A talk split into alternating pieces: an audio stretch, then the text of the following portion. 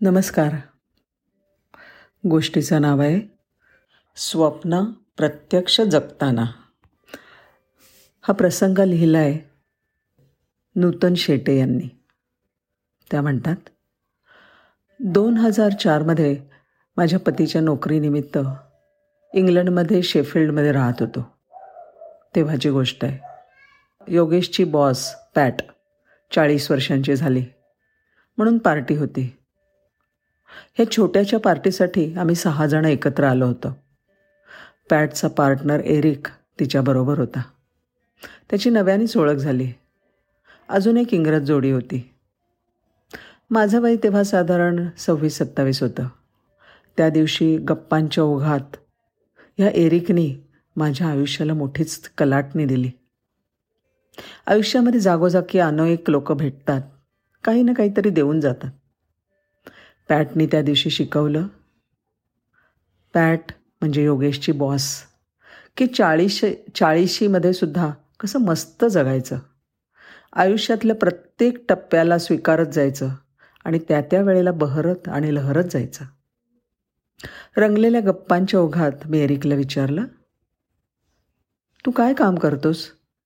ह्या प्रश्नाचं जे उत्तर मिळालं त्याने मी खडखडून जागी झाले. तो म्हणाला मी स्टेशनवर झेंडा दाखवतो.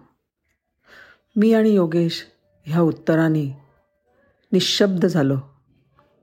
कारण पॅट ही योगेशच्या ऑफिसमध्ये उच्चपदस्थ अधिकारी होती आणि एरिक तिचा पार्टनर. योगेश शांत बसला. पण माझी जिज्ञासा म्हणा किंवा भोचकपणा म्हणा मला काही शांत राहू देईना. त्याला मी विचारलं सुरुवातीपासून तू तिकडेच आहेस का स्टेशनवर? या माझ्या प्रश्नावर नवऱ्याचा जळजळीत कटाक्ष माझ्यावर पडला. पण मी त्याच्याकडे साफ दुर्लक्ष केलं. पण माझ्या प्रश्नाने एरिक बाकी खुश झाला. एरिक म्हणाला छे छे मी सुद्धा सॉफ्टवेअर कंपनीमध्ये अधिकारी होतो. वीस ते चाळीस अशी वीस वर्ष खूप काम केलं.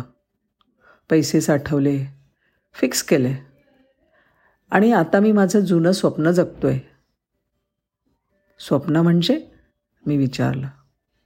हे बघ मी लहानपणी जेव्हा जेव्हा स्टेशनवर जायचो ना माझ्या आईबरोबर तेव्हा तेव्हा मला हा सिग्नल मन फार भुरळ घालायचा. वाटायचं किती लकी आहे हा. अख्खी ट्रेन थांबवू शकतो. आणि त्याच्या हातातले ते लाल हिरवे झेंडे मला रात्री स्वप्नातसुद्धा दिसायचे. मग हळूहळू मोठं होताना हा सिग्नल मन मागेच राहिला. मी सुद्धा चार चौघांसारखं खूप शिकलो. एक्झिक्युटिव्ह पोस्टवर आलो आणि रुटीनमध्ये अडकलो. पैसे मिळवायला लागलो आणि पैशातच अडकलो. चाळीसाव्या वाढदिवसाला शांत मनाने ठरवलं. आता ह्या बिग मॅन एरिकनी स्मॉल किड एरिकचं स्वप्न पूर्ण करायचं. जॉब दिला सोडून आणि दुसऱ्या दिवसापासून स्टेशनवर रुजू झालो. ज्या क्षणी मी माझे आवडते लाल हिरवे झेंडे हातात घेतले ना त्या क्षणाच्या मी आजसुद्धा प्रेमात आहे.